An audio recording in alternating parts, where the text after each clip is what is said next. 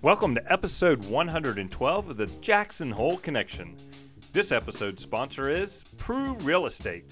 Should you have any questions about real estate in Jackson Hole, give Dan Vazowski or Greg Prugh a call or visit prugh.com. That's P R U G H.com to search current listings. Hello from Jackson Hole. I'm Stephan Abrams, your host and guide today. Each week, I sit with someone connected to Jackson Hole to share their fascinating story about life. I feel we have so much to learn from each other, and I intend to search out people and their stories, which will teach us all a little about life outside of our everyday circle. Today's guest is Andrew Munz. Andrew's a local artist and recently published author of I Can Ski Forever. Andrew knows Jackson Hole as the only place to call home. Growing up here in Jackson Hole, Andrew never saw the glorification which many people place on this community. What he saw was just his little town. Throughout Andrew's life, he's been on many journeys, some of which he will take us through today. During my interview with Andrew, I learned about a person who's brave and adventurous, and someone who will have many more exciting adventures as he travels down the path of life. Andrew, thank you for joining me here at the Jackson Hole Connection. Great to meet you and see you today. Thank you so much for having me. This is very exciting. You betcha. You've had a busy pandemic, I believe, and um, I look forward to hearing about what has kept you busy.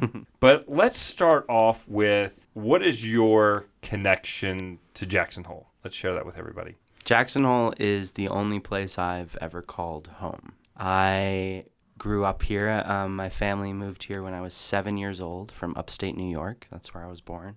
And yeah, I'm a first generation American in a family of Austrian immigrants. And my parents knew the Stieglers, and we came out here. And yeah, I started second grade, and I have had that connection to Jackson ever since. I've kind of bounced away and come back again. The the boomerang effect, as we lovingly call it. Mm-hmm. Um, but currently, I'm here. and, and, physically, because we are sitting across the table yes. from each other, I think about six feet apart. We're we're doing good. Yeah, we're doing all right.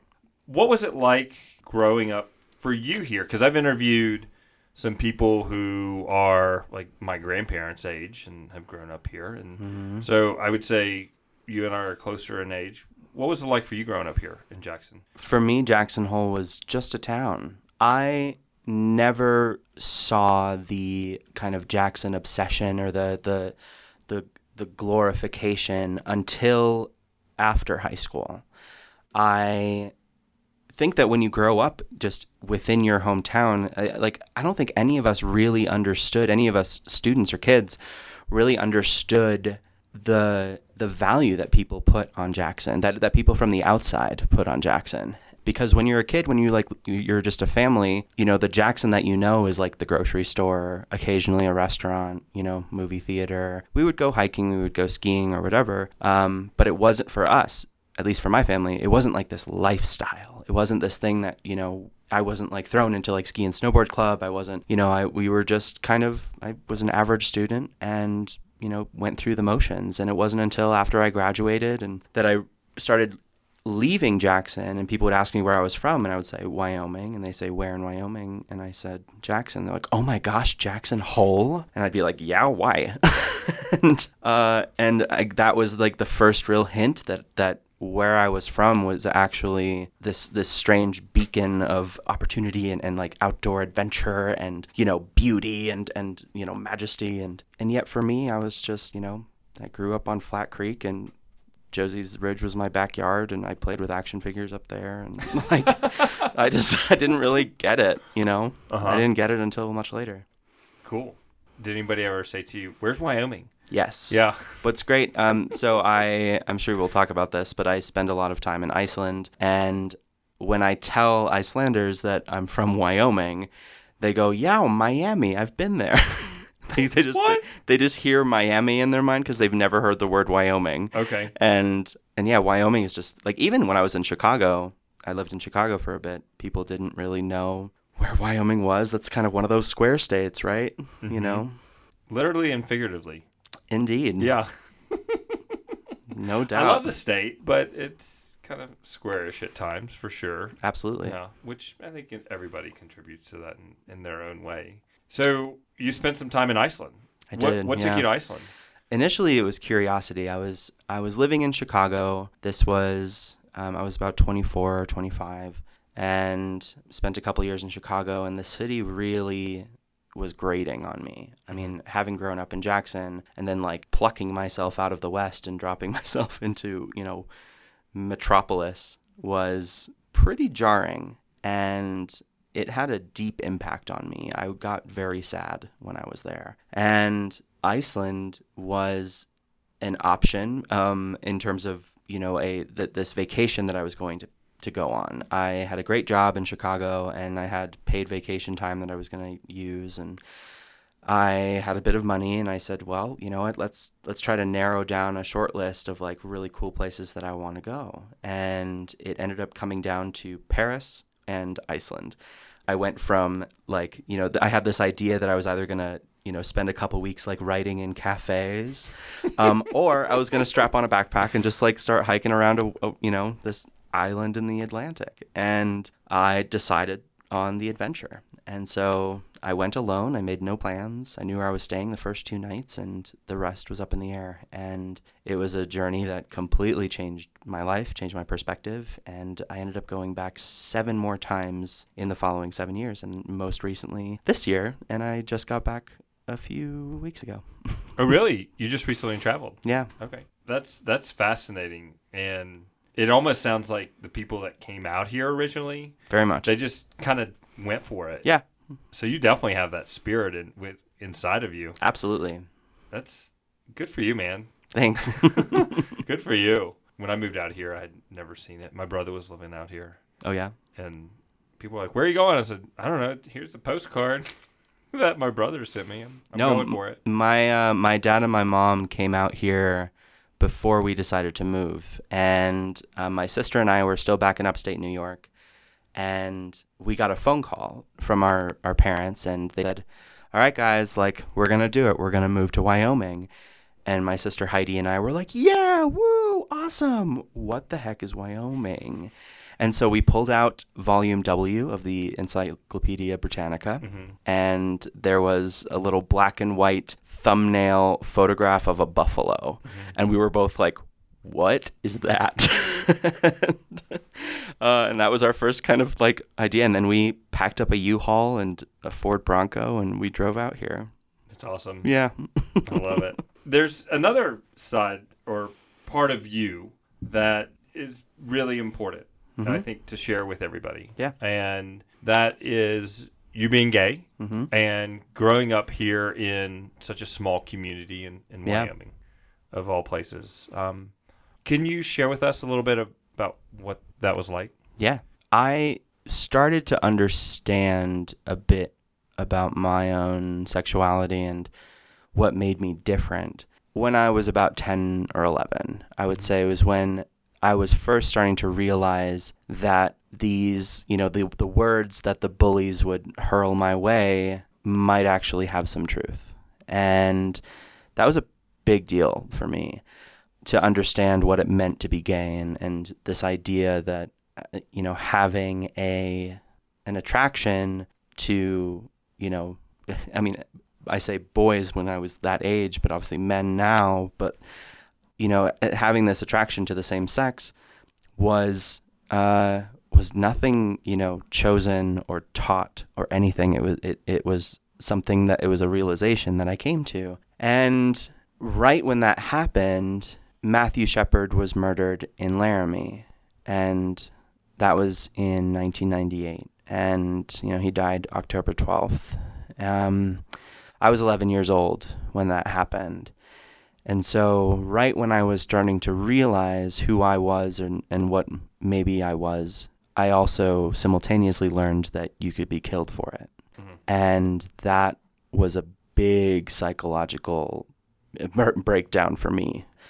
And so from then on out, it was deny, deny, deny. Um, you know, I was so afraid, and I you know, had like the crushes on the girls because you were supposed to, and everybody was always asking me, "Who do you have a crush on? Who's gonna be your girlfriend?" You know, and I would decide on someone, and, um, uh, and that kind of it went on through high school. And I remember like hearing even high school friends of mine like whisper to each other, be like, "I've never seen Munz with a girl." Like, oh my god, like I wonder, and it was so scary. And so I didn't come out until I was 21.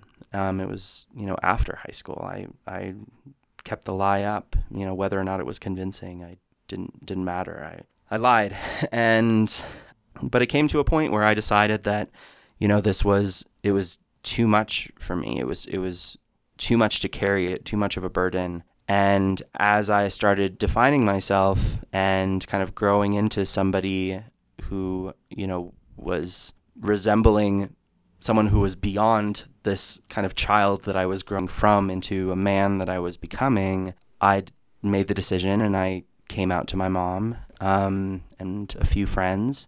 And I, even then, though, even then, after coming out, I wasn't, you know, I always said that I just happened to be gay. That, uh, you know, it was, if I could change it, I would, because who would want to, who would want to be ridiculed? Who would want to live that life if it was a choice? And I, I guess it's been, you know, ever since this is, I guess, so 12 years ago, it's been a 12 year journey of, of me kind of coming to terms with that sexuality after openly admitting it. And yeah, that's I mean that journey is is a is a story in itself. That'll need to be a different show. It would. Yeah, your own show. Yeah. Well, thank you for for opening up and and, and sharing that. Of course. Sharing your your brave how brave you are. Um, Thank you. because I I can't relate to it, but I'm Mhm. I'm sure that was uh, had a lot of fear to it, and proud of you for for living the life of who you are, not who it just ha- happened to be, but Right. you've you are now happy to share with people. You are comfortable with sharing with people who you are, Mhm. and I I hope more people can get there as well. Thank you. Yeah, Yeah. I agree. I think the best we can do is, you know, try to inspire and try to deliver that message. I was lucky enough in 2019 to speak to the Jackson Hole High School graduates. I was the commencement speaker at graduation, and I I kind of talked about that story, and I, I kind of exposed my truth, and and really tried to talk to these kids about you know what it means to define yourself when the world is trying to define you for you. And that night, I I was hosting the LGBTQ Pride party at the Pink Garter, and there was a girl who came up to me that night, um, whose sister had graduated, and she had seen my speech, and uh, she told me that after her family got into the car, they had a great discussion about what I had talked about, and then she told me that she came out to her family that night, and and thanked me for that, and when I heard that, I broke down because you know that's that's what you want. You want to be able to to create that environment and and help educate a community and help you know inspire people who feel downtrodden and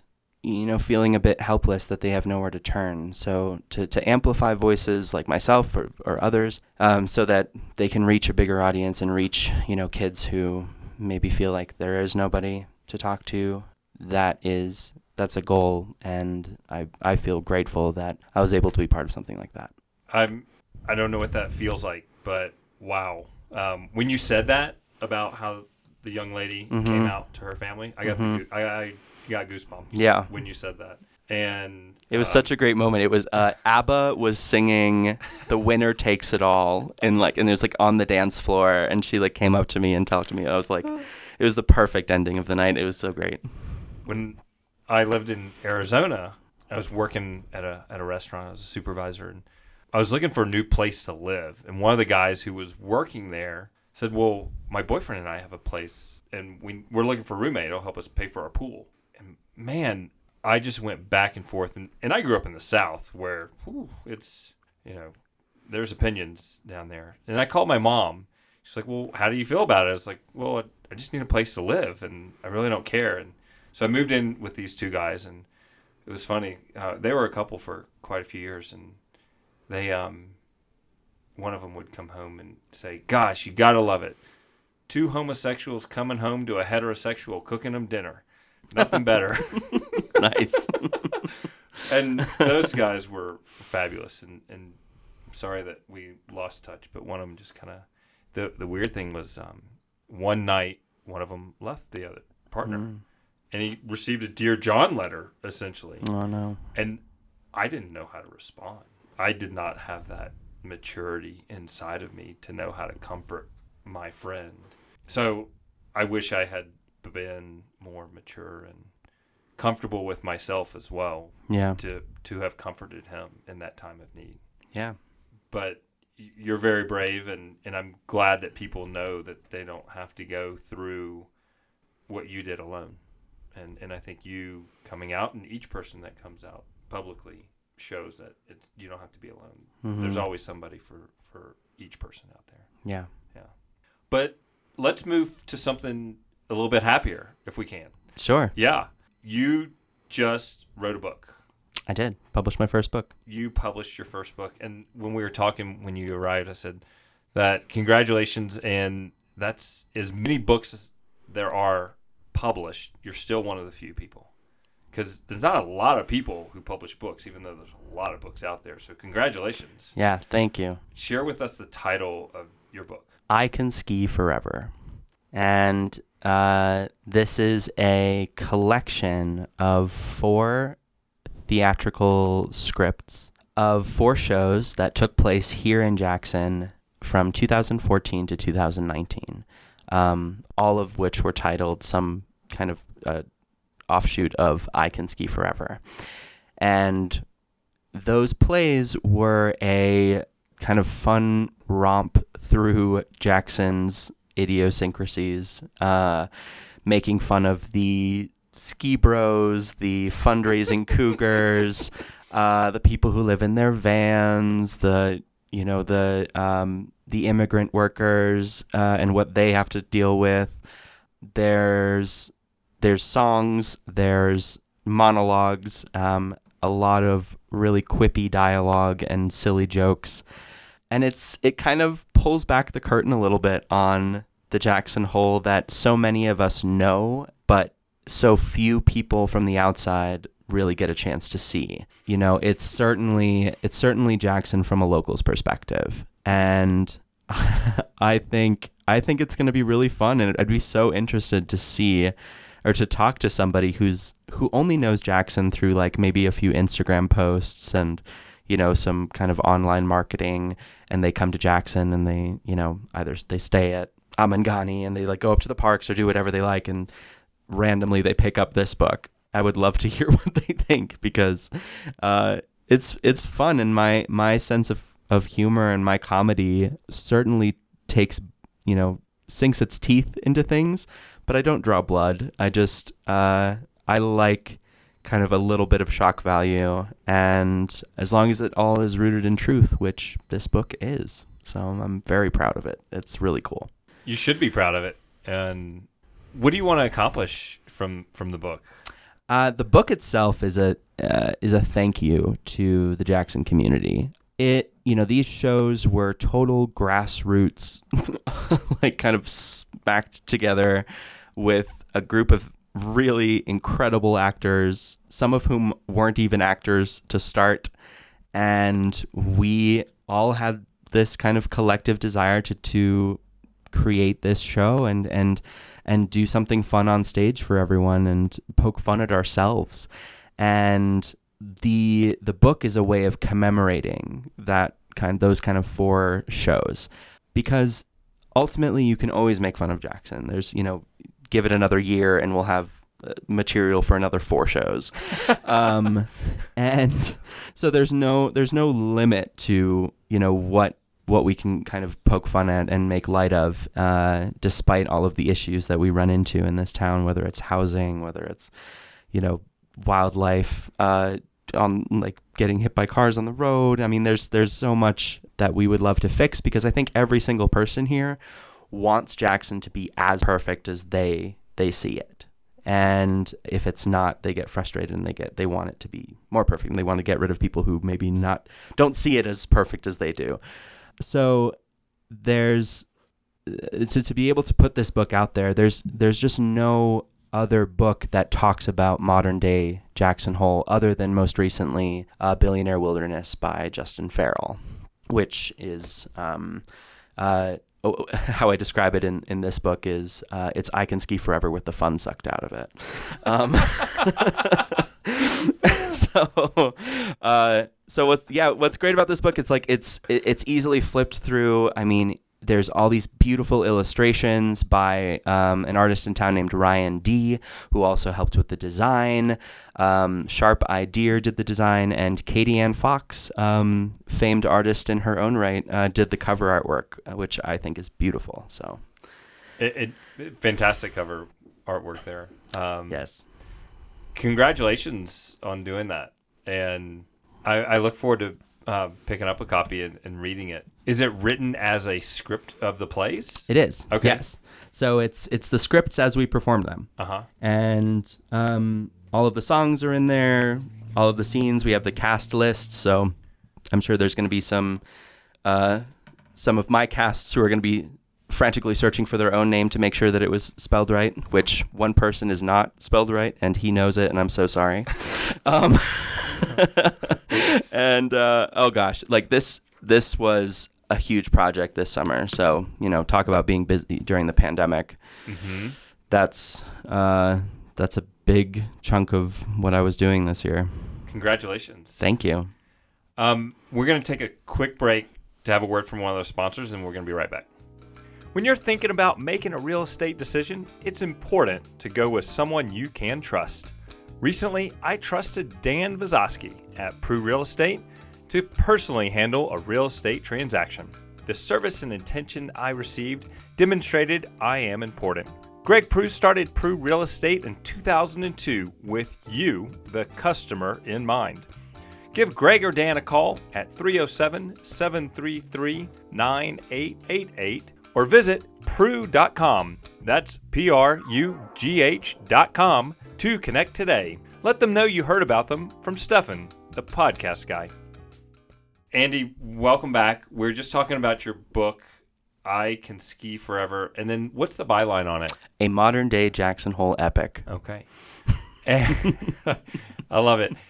Do you think you could write um, Housewives of Jackson Hole? Absolutely. All right. Would I be... feel like I have. I mean, the, there are three. Initially, there were three cougar characters. Um, uh, Only three. yes. Yeah, so there was there was Teri- Teresa, Trish, and Tammy. All right. And they were the OG Cougars in these shows. Um, and then when we did I Can Ski 4 ever, the fourth installment, um, that was just this past May in, in 2019, um, I added five more Cougars. Um, and uh, also in the we had a musical in the third edition that also had a bunch of cougars. I mean, there's there's like these characters for me are so fun because they are they're so exaggerated, they're so cartoonish, and yet we all kind of identify we all know who we're talking about, you know, and uh, as with most of the show, I mean, I always say that you can't write satire unless you really love your subject. And having worked in the nonprofit sphere. I mean, I was the box office manager at the Center for the Arts for many years. I worked at the Art Association. I've been involved with Off Square Theater Company and Dancers Workshop and Riot Act Inc. And you know, all of these nonprofits. I, I like. I know who these you know these women are, and and so like the cougars that appear in I Can Ski Forever are not based on anybody in particular but what I do is I just kind of make these big generalizations and people kind of find themselves within that. So I think a, a Real Housewives of Jackson Hole would be a really great, you know, great thing to make. They're doing they're doing like a real actual like show uh I guess the season uh, for Salt Lake City. Okay. They're doing like a Real Housewives of Salt Lake. So, I'm sure we're going to see a little bit of that, you know, the kind of western influence. Um, when they fly up here on the yes. private jet from uh, from Salt Lake to Jackson. No doubt. I'm sure though they're going to show up. Did you ever see the parody um, on Silicon Valley. Have you ever seen that show? I haven't. Somebody showed me a clip of it. It was actually Jonathan Schechter had it in an email that he sent out about Jackson Hole economy. And here's these two Silicon Valley um, executives on the tarmac, and they are talking about, oh, where are you going? Well, I'm going to J Hole. I'm gonna go for a hike, or I'm going for a hike, and so they're both going the same time for the same amount of time. And he's like, you know what? I'd love to play you in chess. He's like, my handle is so and so, so and so. Oh, funny. They on the still- plane? Well, they still were taking their own planes ah, okay. to Jackson Hole for like a day, and yeah, that's that's what happens nowadays. Definitely. Yeah. Oh boy. I know when I flew in, I was able to to escape to Iceland for about three months this summer, and uh, when I flew back, like my you know Delta plane landed and uh, in Jackson, and we were just like taxiing to the gate, and I was just counting. 22 private jets that are just hanging out there and I'm like, "Oh my gosh, like who are these people?" Mm-hmm. you know and and that's been really interesting you know being somebody who again is who's like a homegrown local who's watched jackson change in real time. And you run into people and you know you always have the conversation. They you know they ask you like where are you from? And i'm like i grew up here. And uh, and then in, in, immediately it's like oh my god what was that like? Um, and i always default back to that kind of boring answer like no it's a town we had a library like, you know it's just kind of life i didn't have anything to compare it to Mm-hmm. We had a place to go we get pizza. There was exactly exactly Yeah.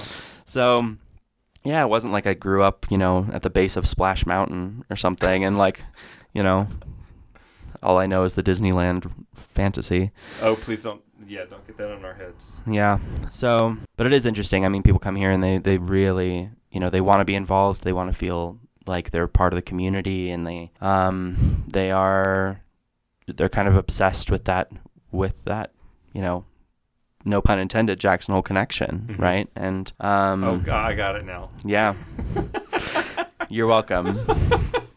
Thank you. You can utilize that now. Okay, Just all right. monetize Yeah. me using that, me saying Jackson Hole Connection. but yeah, I mean, it's it's such a bizarre little town. So I feel like this book that I've now put out there is it kind of captures a bit of that weirdness. hmm Um, I think a lot of that weirdness. I, I think so. I grew up in a small town in Mhm. Mississippi, and it was probably a, a little less population than what Jackson is. Maybe the whole county was about the same.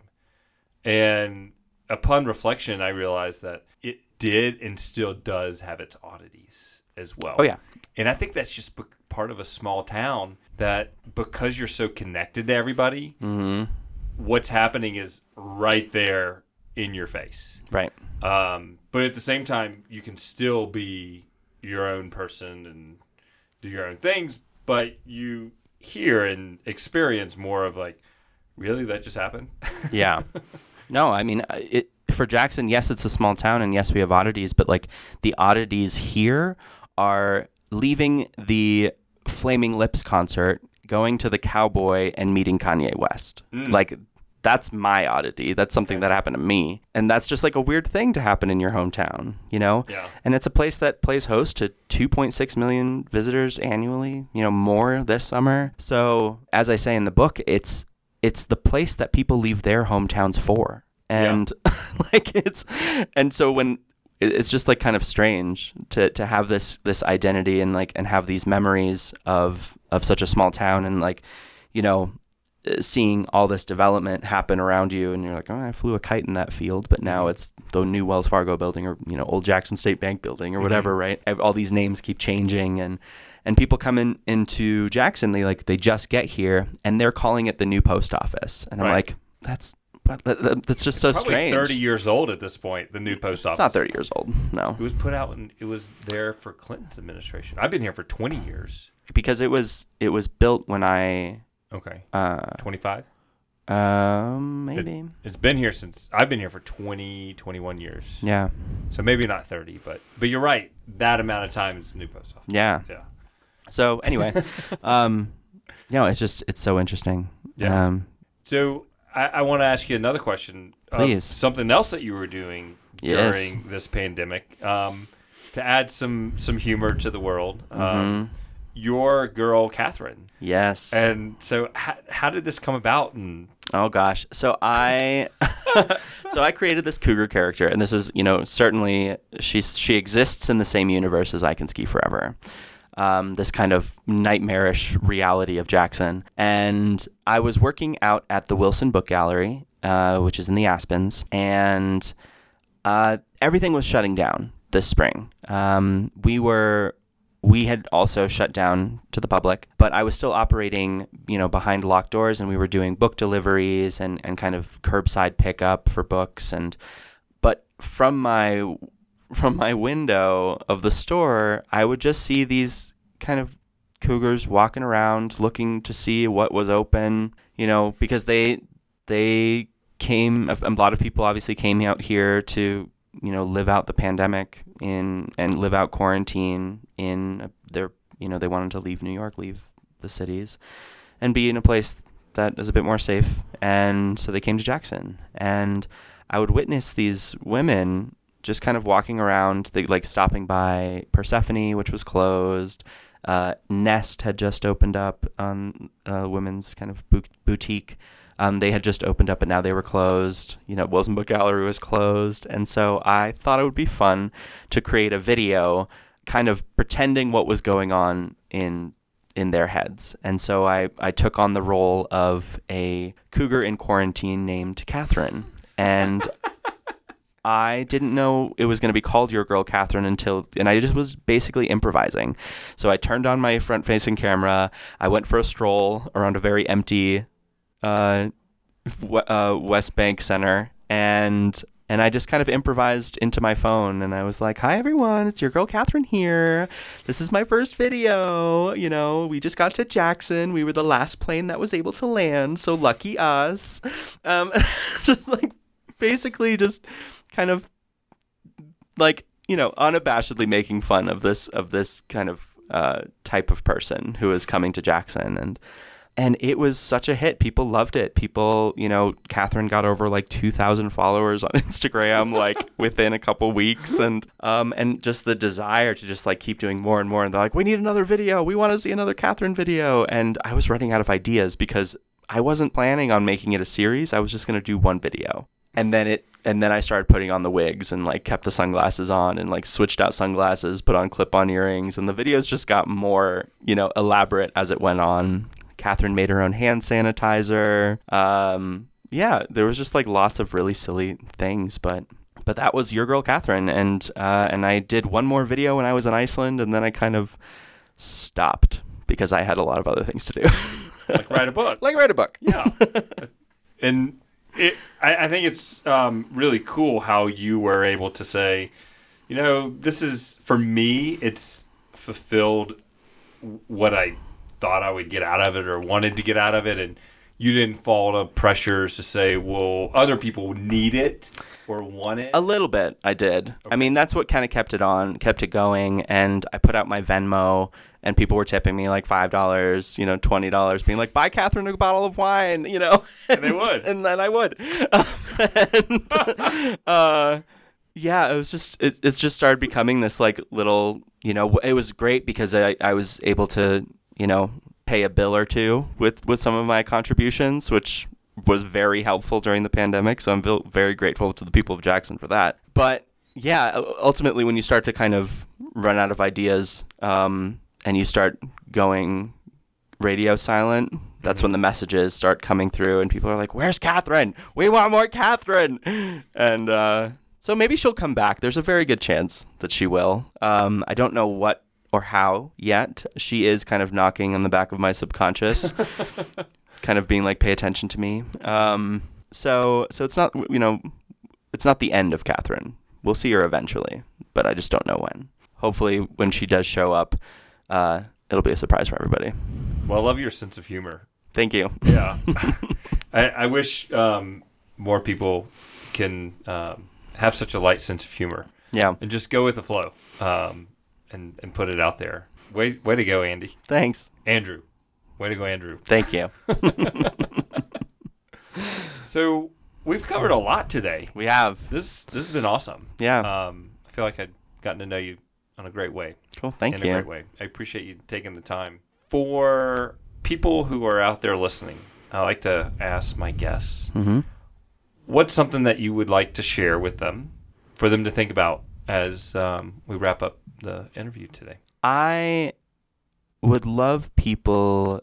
So I, you know, I'm a I'm a local artist, is what they call us, or what we call ourselves, I guess. Someone who is uh, who just happened to grow up in a small town, you know, because someone who's like from New York is not considered, or like they're doing like Broadway, they're not considered a local artist. You know, I find they're, the, you know, they're just they just are who they are and they like do what they do on on the stage like the best stages in the world and and and for me you know being a local artist being in a small town um, we have to fight so much harder to really kind of make people pay attention and make people realize that what we're doing is is a level of our own professionalism. You know i think jackson hole is a place that is so obsessed with its own image and so obsessed with uh, you know its own ego and, and connections that we tend to value outside voices way more than we do local voices um, when it comes to art. You know, people are willing to throw down sixty-five dollars just because it's at the Center for the Arts or some some band that comes in. But when it comes to like local art and, and being like, hey, I'm charging twenty five dollars for I Can Ski Forever, people are like, really? You know, shouldn't it be less? Because Hmm. you're local, right? And uh, it's been it's been an interesting journey, and I feel like I've both myself and my cast and my collaborators and other local artists in town, mu- local musicians in town.